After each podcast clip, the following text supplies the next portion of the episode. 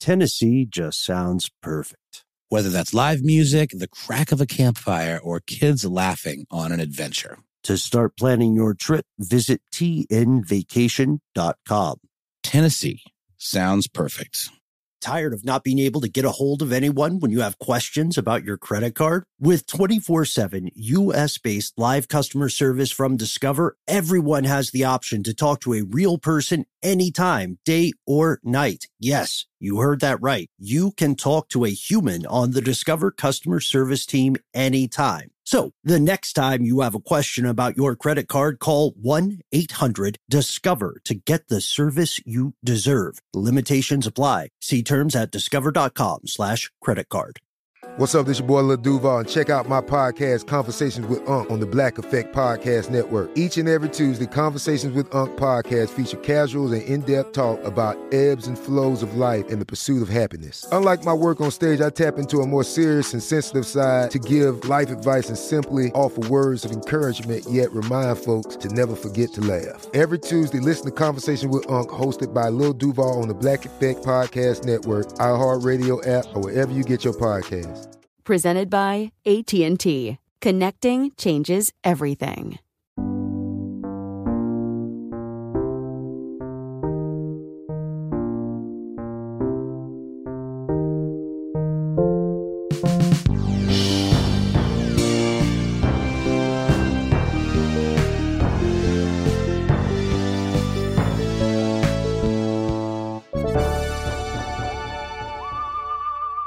Welcome to the show, Ridiculous Historians. Our Halloween streak continues. We want to start today's episode by saying this might not be your favorite show to listen to while you're eating. You think that's fair, Noel? I mean, I, I say do what you want. You know, mm-hmm. uh, I, I I find this to be strangely uh, appetizing. I don't know why. Yeah, I, I'm a fan of trying new things. Have you ever eaten human meat? Uh, not knowingly, but there's some interesting things we will discover about cannibalism along the way today. Uh, my name is Ben. Let's hear a shout out for our guest super producer, returning guest super producer, Paul Decant. Wow. Oh, that's great. That was a delayed reaction. so, Paul, so, have you ever eaten human meat? Paul is shaking his head vehemently. Well, this is interesting too because um, does it count as auto cannibalism if you ever chewed your fingernails? Oh, come now. That seems like a semantic rabbit hole there. it is it is a bit of one, but we are I, I don't know, like we we've both eaten some pretty weird, interesting, unique things, but you have never knowingly consumed man flesh. No. No, no, I have not. but as as we learn, um, for hundreds of years, it was not just a thing that people occasionally did, it was considered something healthy, right? It was, and I think this conversation today is twofold. It's about it's about the power of belief, the mm-hmm. placebo effect. You know, I was having a really interesting conversation with my dear friend Frank yesterday about how so many things boil down to the placebo effect. If we can convince ourselves that something is efficacious, mm-hmm. whether spiritually, mm-hmm. whether mentally, you know, mentally, psychologically, then it's it's a way of kind of like actively tricking your mind into making you feel a certain way. And so many of these things that we're going to talk about today were like blood. If you drink the blood of a healthy person, it will make your blood better. Right. This you kind know? of sympathetic magic almost, or this magical thinking. The thing that's fascinating about the placebo effect is it does have measurable, quantifiable results. People can physically uh, improve certain medical conditions based on the power of belief alone. And at the time when this was in vogue in the, the period that we will be discussing today. It was the 17th, 16th, and 17th centuries when yeah. it kind of peaked, right? Yeah, that's when it peaked, in, in Europe at least. Right. Uh, back then, they didn't understand the placebo effect. You only measured things by their perceived results. And I believe this, this practice of consuming human flesh and blood for medicinal purposes really peaked in Germany, England, Italy and France, right? Toward the end of the Renaissance. That's right. And uh, some of the information that we're talking about today come from a fascinating book by a guy named Dr. Richard Sugg, who teaches over at England's University of Durham. And he wrote a book called Mummies, Cannibals, and Vampires The History of Corpse Medicine from the Renaissance to the Victorians. And this stuff was not just for the well to do, you know, the, the elite. Mm. It was something that trickled down sometimes quite literally, in the form of spurting gushes of blood coming from the necks of uh, execution victims in the square to the lower class who believed in this stuff just as much and would go to great pains to get access to whatever they could. Of course, the upper class had a lot more access to mm-hmm. the freshest of the fresh, mm-hmm. the best of the best in terms of their uh, their parts that they were using to make some of these remedies. And as Sugg mentions, in an interview uh, with the Smithsonian, the question was not so much should we eat human flesh, but it was more a question of what sort of flesh is best to eat? What sort of human flesh is best to eat? And at first, Egyptian mummies were tremendously popular. Yeah, because they, I mean, I don't know. It, it seems like that would be a, a lot to go through to get yourself, get your hands on a legit Egyptian mummy over I, in Europe. I don't know. There, there were quite a few. There was a mummy glut for some time. Yeah, that's right. Mummies um, were a big part of this trend. Um, here's here's the thing: they would do things like grind up human skulls and then distill them down into alcohol to make something that later became popularized by King Charles II of England uh, in the form of a tincture that he referred to as the King's Drops which again was human skull powdered and dissolved in alcohol. And it supposedly cured everything from epilepsy to, you know, various seizures, headaches, you know, whatever you got, the king's drops mm-hmm. can can cure what ails you. Yeah. And that's that's where things get interesting here because I don't think there's obviously no way to no no scientific data that we have to measure how effective this stuff would have been. It was that power of belief, it seems like to me. Right. This this is a panacea. Anytime that a medicine is proclaimed to be essentially a cure-all, it may have some sort of beneficial effect on certain conditions, but it's almost completely unlikely that it would treat all of the conditions listed. They also, in addition to the king's drops, they used human fat uh, human fat was uh, an external treatment. German doctors wanted to soak bandages in human fat or rub fat onto the skin as a remedy for gout. This kind of stuff may sound sort of gruesome and scary to us now, but back then, this was seen as something that was the, well, feels unfair to say it, but the bleeding edge of science. You know, these were scientists and doctors and priests who were recommending this treatment and taking it themselves. Oh, totally. And it's like, you know, it's really easy to write this off as some sort of dark ages, kind of like bloodletting or leeching or whatever. But, you know, this had the backing of at least the uh, some of the greatest minds of the time, one of which was a German uh, doctor, uh, a German Swiss doctor from the 16th century named Paracelsus. And he was all about drinking blood and thought that it could, you know, help keep you from aging. Some of these ideas that we have of vampirism, even, right? Mm-hmm. Like the mm-hmm. being forever young or whatever, or that it could, like we said, this notion of like cures like, meaning that if you have a blood condition or, you know, you're anemic or something, that drinking someone else's blood, preferably of a young person, possibly a virgin. Mm-hmm. Uh, and a big thing they really liked was people that were killed under violent circumstances because supposedly that made it more potent in some way. Right. The blood was more vital. And not only. Not only was the blood more vital if someone was killed under violent circumstances, but it was more vital if it was given to you directly from the executioners, who were these social outcasts thought to have profound magical abilities. Executioners were seen um, they were still social lepers, but they were they were seen as great healers too. And we sh- we should mention that this this kind of practice, while it had it it had a heyday in Western Europe toward the end of the Renaissance, this belief in like cures like cannibalism as medicine dates way back into antiquity.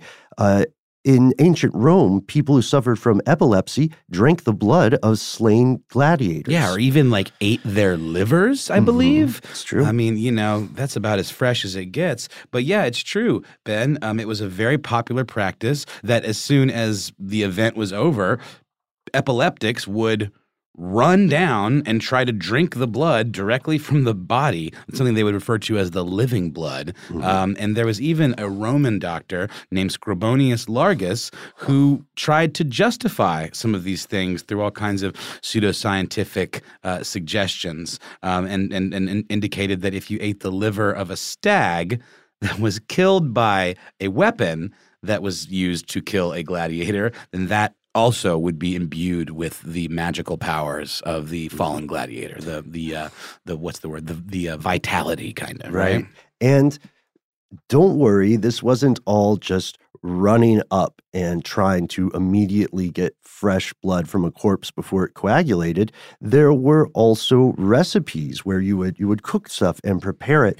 And in Mummies, Cannibals, and Vampires, you can find some depictions of these recipes. So the first step was to take blood from, quote, persons of warm, moist temperament, such as those of a blotchy red complexion and rather plump of build, and then you would let it dry or coagulate into a sticky mass, and then you would place it on a flat, smooth table of soft wood, cut into thin little slices, let the watery parts drip away, then put it on a stove on the same table, stir it into a batter, wait until it's absolutely dry, put it on a warm bronze mortar, pound it through a sieve of finest silk, and when it has all been sieved, seal it in a glass jar, renew it in the spring of every year. So this was also associated with the passage of seasons, you know, sort of the um, sort of the macro version of individual life, death, and rebirth.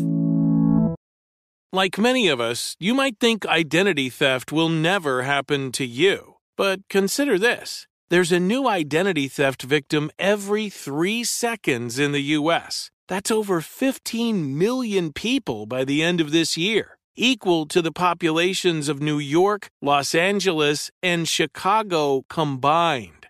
Even worse, identity theft victims often don't even know they're victims. That's why Lifelock Identity Theft Protection alerts you to identity threats, even the ones that don't show up on a credit report, like data breaches, fraudulent bank transactions, loan and credit card applications, and crimes committed in your name. If your identity is stolen, your own dedicated Lifelock US based restoration specialist will work to fix it.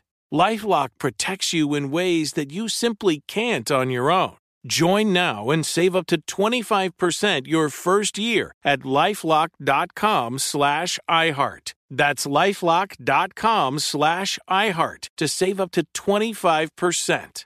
Identity theft protection starts here. Tired of not being able to get a hold of anyone when you have questions about your credit card? With 24 7 US based live customer service from Discover, everyone has the option to talk to a real person anytime, day or night. Yes, you heard that right. You can talk to a human on the Discover customer service team anytime. So the next time you have a question about your credit card, call 1 800 Discover to get the service you deserve. Limitations apply. See terms at discover.com slash credit card. Focus Features presents Back to Black. I want people to hear my voice and just forget their troubles. Experience the music and her story Know this. I ain't no spy Girl. like never before That's my daughter. That's my Amy. On the big screen. I want to be remembered for just being me. Amy Winehouse, Back to Black, directed by Sam Taylor Johnson. Rated R, under 17, not a minute without parent. Only in theaters May 17th. I've got a favorite quote uh, from a an article in Atlas Obscura about this subject called "European Corpse Medicine Promised Better Health Through Cannibalism," um, and this comes from a tome called the Pharmacopoeia Medico Chimica, Chimica, I believe, Chimica. Um, Chimica, and this was by a German doctor named Johann Schroeder, um, and this was written in the 17th century. And this is kind of the end all be all. This sort of sums up sort of like what the creme de la creme of the specimen that you might be after to to get you some of these uh, sweet, sweet human meat bits. Quote Take the fresh, unspotted cadaver of a red headed man, because in them the blood is thinner and the flesh hence more excellent. Aged about 24, the body, the guy, a person, 24 years old, who has been executed and died a violent death. Let the corpse lie one day and night in the sun and moon, but the weather must be good. Cut the flesh in pieces and sprinkle it with myrrh and just a little aloe. Then soak it in spirits of wine for several days. Hang it up for six or ten hours. Soak it again in spirits of wine. Then let the pieces dry in dry air. In a shady spot, no less. Uh, thus, they will be similar to smoked meat and will not stink. Yeah, stink is important, and you don't want too much aloe. Like, that's just basic cannibalism 101 right there. You know what I mean? Nothing ruins an otherwise fantastic cadaver uh, more than too much aloe. You have to be moderate with that. And as we said, this was, again, this was not a bad thing. These people who were being consumed, although they were almost certainly being consumed without their consent in most cases, they were not being punished uh, European practitioners of this believed that they were acquiring vitality, but they didn't think they were, you know, stealing the souls of their enemies or something aggressive of that nature. There's a very interesting point they bring up in Lapham's quarterly roundtable, A Brief History of Medical Cannibalism by Bess Lovejoy, which is that while people in Europe were consuming blood or, or livers or human flesh or using human fat uh, as a poultice for wounds, they were also tremendously discriminatory against a couple of other kinds of cannibalism. One would be the alleged practices of indigenous Americans, which were wildly exaggerated, spun out into these racist uh, tall tales of sworn monstrous man eating people living on the other side of the Atlantic Ocean. And then the second one was discrimination against Catholics. Because, because of, of transubstantiation, right? Right. The belief yeah. that the wafer of wine one consumes at communion does, in fact, become the flesh and blood of Jesus Christ. So they said these people are cannibals while they are rubbing human body fat on their gout. the boo-boos. areas, yeah, yeah. On, their, on their boo-boos. And this this seems again this seems strange. It seems like some double think. Did you see the quote from that anthropologist who kind of just referred to this as being very hypocritical? And i, mm-hmm. I was trying to find it. You may have it in front of you right now mm-hmm. and it was a good one. Well there there were people who were against this or at least noticed the hypocrisy very early on. There was a french writer named michel de montaigne sorry, Casey, I hope we're doing you proud here, who in 1580 attacked the hypocrisy of Europeans who condemned these practices. And he said, you know, essentially, you cannot condemn people for practicing one kind of ritualized or spiritual cannibalism while you are happily grinding up mummies and drinking tinctures and skulls and having the king's drops. And then other people, like in 1566, even earlier than that, the herbalist Leonhard Fuchs, that's a tough one. had attacked this quote gory matter of cadavers sold for medicine, wondering who, unless he approves of cannibalism, would not loathe this remedy. Here's the one I was talking about. yeah. That's all fascinating and, and completely on point. Um, this is interesting, though. This uh, cultural and medical anthropologist from Vanderbilt named Beth Conklin in the Smithsonian article um, talks about the distinction between non Western cannibalism mm-hmm. of like indigenous tribal, uh, the notion of ritual cannibalism, and the kind that we're talking about. In the former, um, there is such a huge relationship between the eater and the ET, you know, as though you are specifically specifically soaking up their spirit in some way right. or like capturing some sp- spiritual essence or communing them, with your ancestors. or communing with yeah. your ancestors right. And in what we're talking about it is that was gone. That was like totally irrelevant. Uh, it's much more about the notion of that like cure like cures like mm-hmm. mentality of like I'm going to drink your blood, it's going to fix my blood. You know, it's, it's it's a lot less spiritual. It's much more pseudoscientific, really. You know, right, right, because it was seen as technology rather than an article of faith. And that is not to say that we don't do things today like get blood transfusions or liver transfusions mm-hmm. that one could equate to absorbing someone else's fluids or yeah. viscera, you know? It's obviously not the same as just like, you know, munching it down. Right. Uh, also, since it, we are in one of the uh, spookiest seasons of the year, I do feel it is appropriate for us to mention that despite the, the scientific pursuit that was occurring in Europe, there was also a history of using human body parts for magical purposes, like a thieves' candle or a hand of glory. Thieves' candle being a candle made out of human fat, right? For the Right. tallows, I guess. Yeah, and up until uh, up in, into the 1880s, these thieves' candles were used to stupefy or paralyze a person. I myself could see it working because if someone lit a human fat candle in front of me, I would be shocked, at least for a short time. I would be very surprised if anyone did that. And Noel, I have a, oh man, I've been waiting. I don't know if now is the time, but do you want to learn about something related to this, but equally strange? Yeah. It's a little bit sweeter. Have you ever heard of the mellified man? No. Sounds sounds tasty. It's a human mummy confection. Uh huh. So, this was a legendary medicinal substance created by steeping a willing human corpse in honey. It dates back to uh, the 1500s, so even kind of around the same time period, a Chinese medical doctor named Li Shizhen was reporting that in Arabia, in the modern day Middle East, some elderly men nearing the end of their lives would mummify themselves in honey. And this process, mellification, would start before they died. So the men were 70 or 80 years old. And when they made this decision to become a mellified person, they took no more food or drink, only bathing and eating a little honey till a month after his excreta are nothing but honey, and then he dies. They put the body in a stone coffin, likewise full of honey, with an inscription giving the year and month of burial. After a hundred years, the seals are removed, and the confection is used to treat wounds and fractures and broken limbs. And you only have to do it kind of like the king's drops. You only consume a few drops orally. And the doctor says he doesn't know eh, whether or not this is a true tale, but for hundreds of years afterwards, the same sort of people who are like, you know what's going to cure my epilepsy? Mummy dust. Were like, we need to find one of these honey corpses.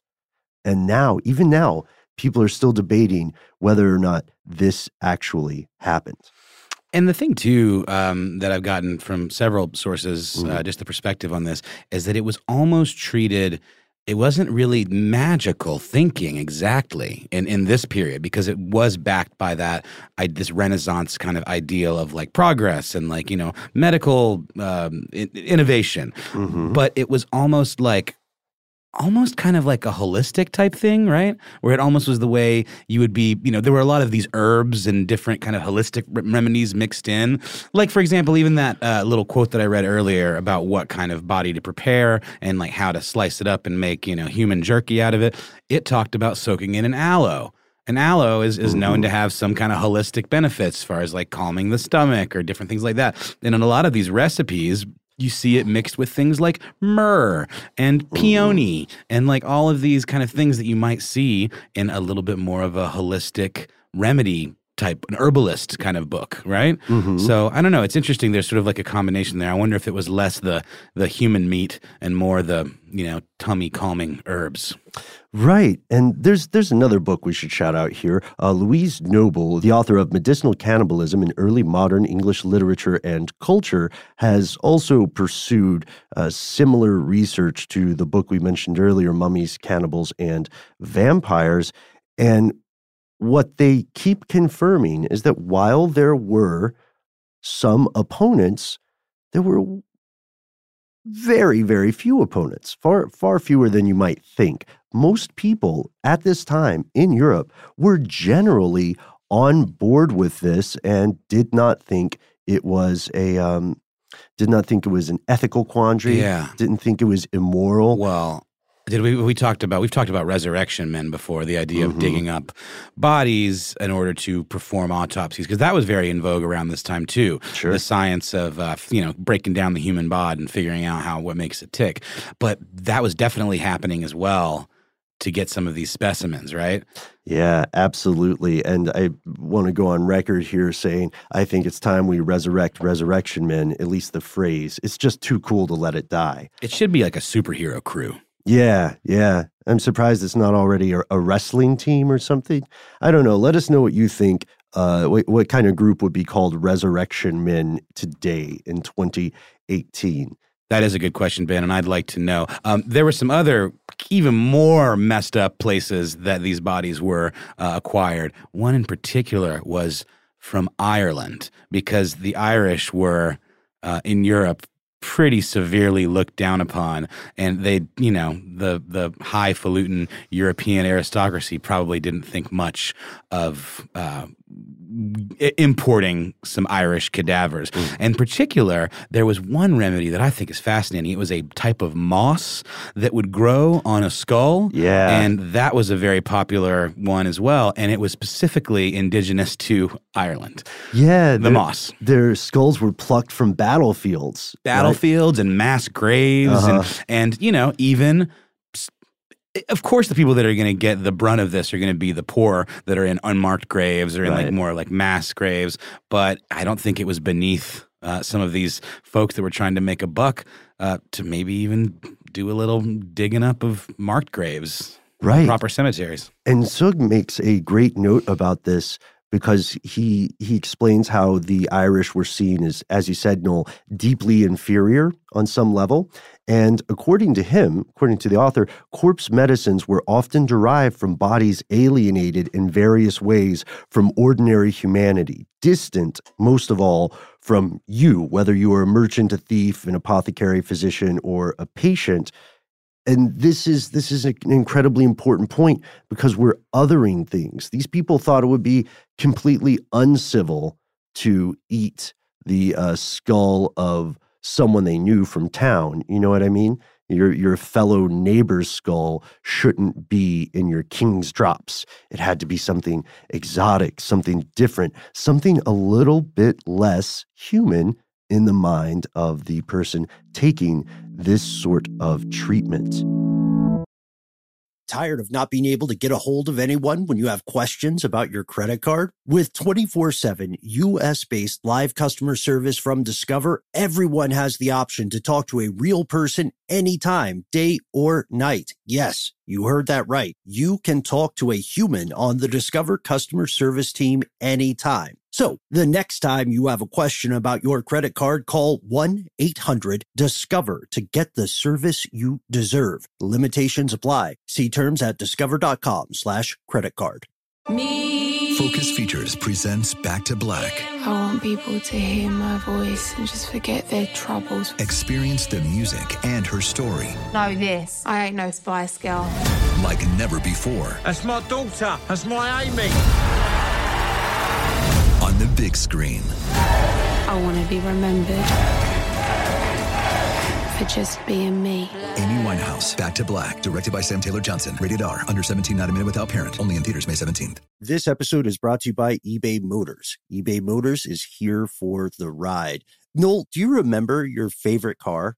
Well, yeah, um, it was a uh, an Eddie Bauer edition Ford Explorer. Oh, that's and cool. I, yeah, I, I, just remember it was my dad's. I, I was a hand me down car kind of kid. Dad would buy a new car, I'd get that car, and I just remember feeling so awesome being up above everybody, like I was mm. in Mad Max or something. You know, I had a lot of uh, land yachts that I loved. I had Pontiac yeah. Bonnevilles right?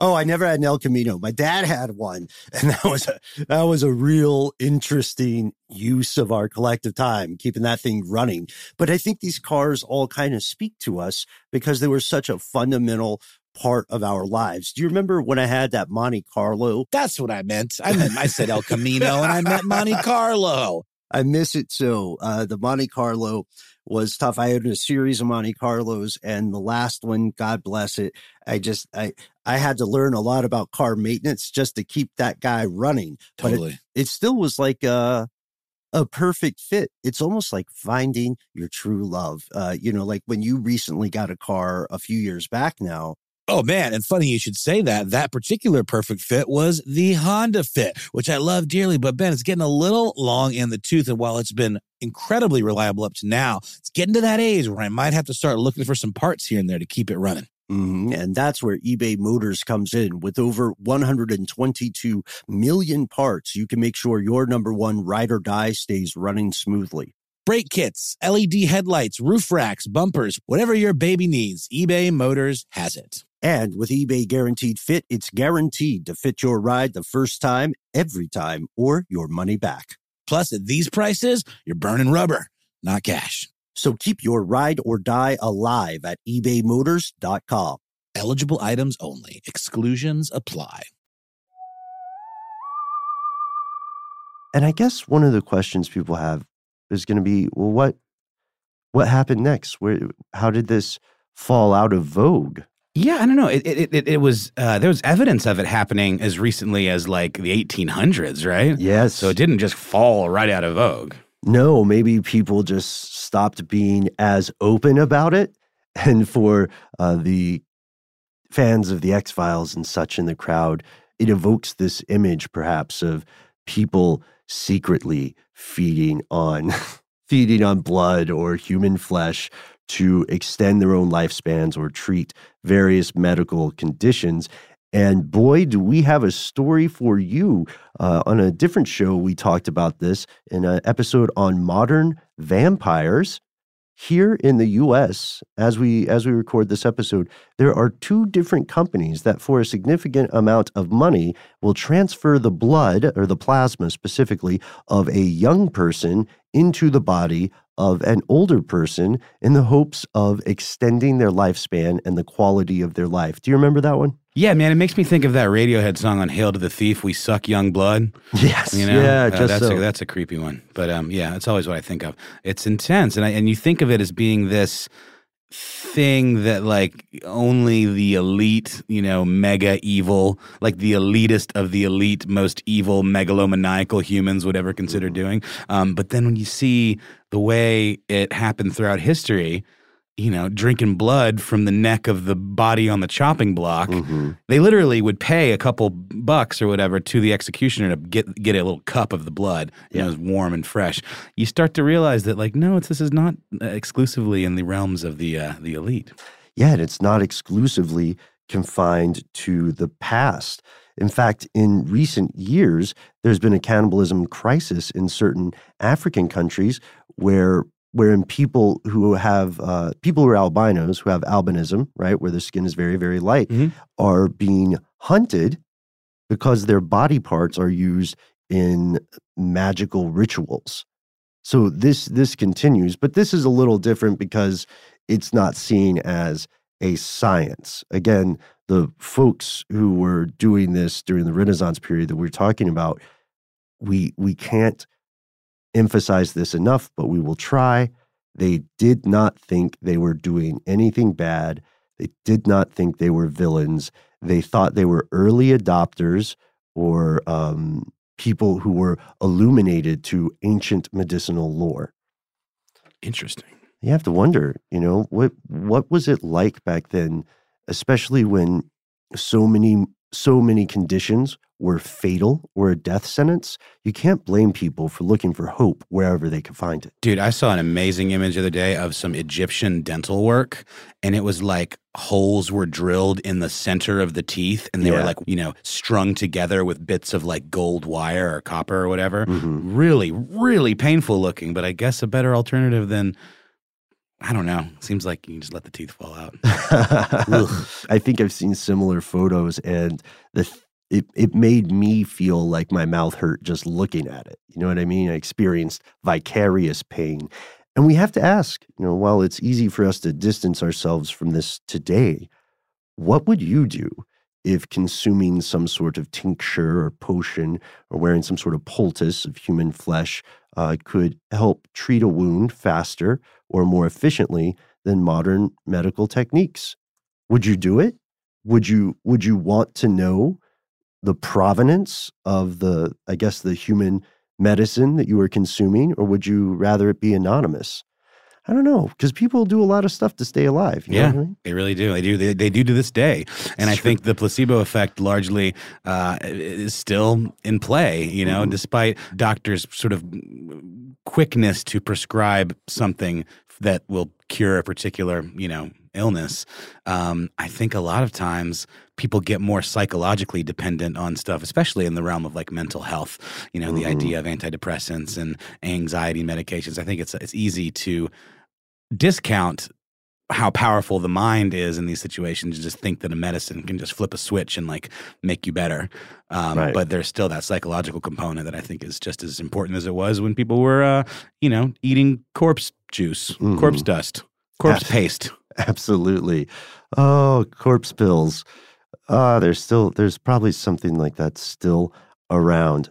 And we don't want to end on a down note. We hope that you found this as darkly fascinating as we both did. Uh, but let's let's end on uh, something a little more conversational and fun and less grim. Noel, what do you say to some listener mail? I love it.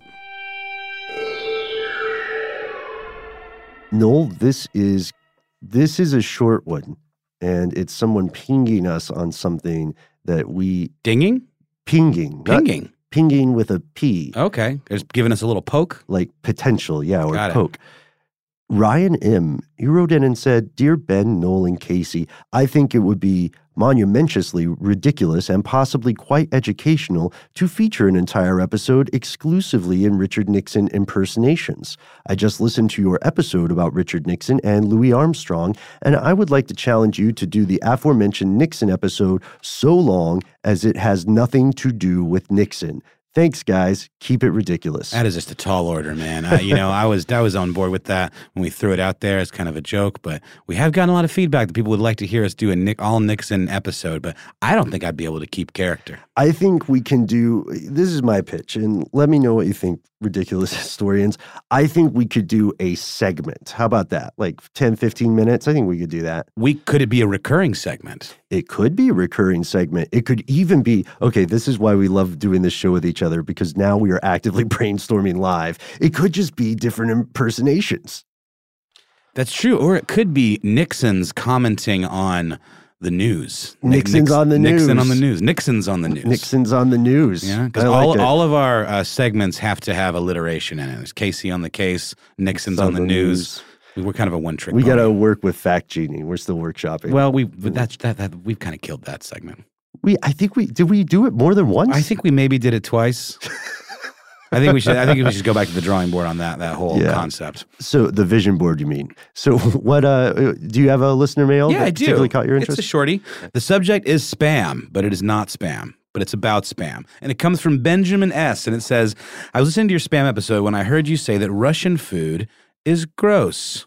All that you have to do is try chiburiek or chibureke. I'm, I'm not quite sure how to pronounce it. C H E B U R E K I. I've heard it a couple different ways. Um, but he says this opinion will disappear. Just look it up. If you want to make it yourself, I would recommend the YouTube channel Life of Boris. Anyway, you guys have a great show, and I'm always excited for the next episode. Well, thank you, Benjamin. And I I, I did look it up, and it looks delicious. It's great. It's almost like an empanada. Almost like an like a combination of like a exactly, Ben. It's like a hand pie, meat pie kind of thing. Um, let's see what some of the filling options are. Oh, uh, ground or minced meat, but they also have onions added in there. It's a national dish of the Tatar people. Interesting. Yeah, I think so- it's beef or lamb. Oh, I love lamb. Yeah. Um, I would I would go for lamb. Um, but yeah, that does look fantastic, and I'd never heard of that one before. But it is very similar to like an empanada or almost like a pierogi or something, or like a pats pasty. You ever had a pasty? Yes, yes, like, uh, often. is that a Pennsylvania thing? Certainly in that part of the country, right? Yeah, probably. I mean, look, I'm always down for turnover meat pie kind of situation. That's just who I am. I've accepted it. I lean into it. thank you, Benjamin, and thank you, Ryan, uh, for writing to us. This concludes our listener mail, but not our show. Tune in for our next episode where we explore the fact and fiction behind what may well be history's first serial killer. Oh, we should also make an announcement, Noel. We're since we're uh, going to be on the road. Yeah, with our know, other show, Mhm. stuff they don't want you to know. Yeah. We are uh, gonna you're gonna have one sad, sad week where you only get one episode out of us. But it's going to be a very special episode. We don't want to spoil it, but uh, you may just bust a gut laughing. oh yeah, Ben, that was very coy of you. Yes, yeah, yeah. Because typically, you know, we we were more of a groan-inducing show than a laugh-inducing show. And this episode, my friends, is going to flip that on its head. That paradigm is going to shift. Oh boy, I hope we're not making too uh, too many promises, but I feel confident, Noel. I feel confident in I this. do too. Yeah. And in the meantime, contact your fellow ridiculous historians and take a guess as to what this episode might be. It's going to be tough to guess. I I will personally be surprised and impressed if anybody guesses it in advance, but you can cooperate with your fellow listeners on Instagram, Twitter, and Facebook, especially our community page, Ridiculous Historians. And if you don't want to do any of that stuff, you can write us an email at ridiculous at howstuffworks.com. Take a cue from your fellow listeners, and we'll read those things on the show. Oh, and lest we forget, uh, thanks to super producer, guest super producer, he's just a run of the mill, excellent producer. Oh yeah, and a great guy too. Great guy, Paul Decant. Ladies and gentlemen, he doesn't have a voice though. He is in fact mute, um, but he is really good at hand gestures and head shakes And Paul is nods. Paul is MBC, mute by choice. Mute by choice, exactly. Uh, we'd also like to thank Alex Williams, who composed our track. And of course, we'd like to thank our research associates, Christopher Hasiotis and Eves Jeffcoat. And as we often do when we close the show, Noel, I'd like to thank you. This was uh, illuminating. It was something.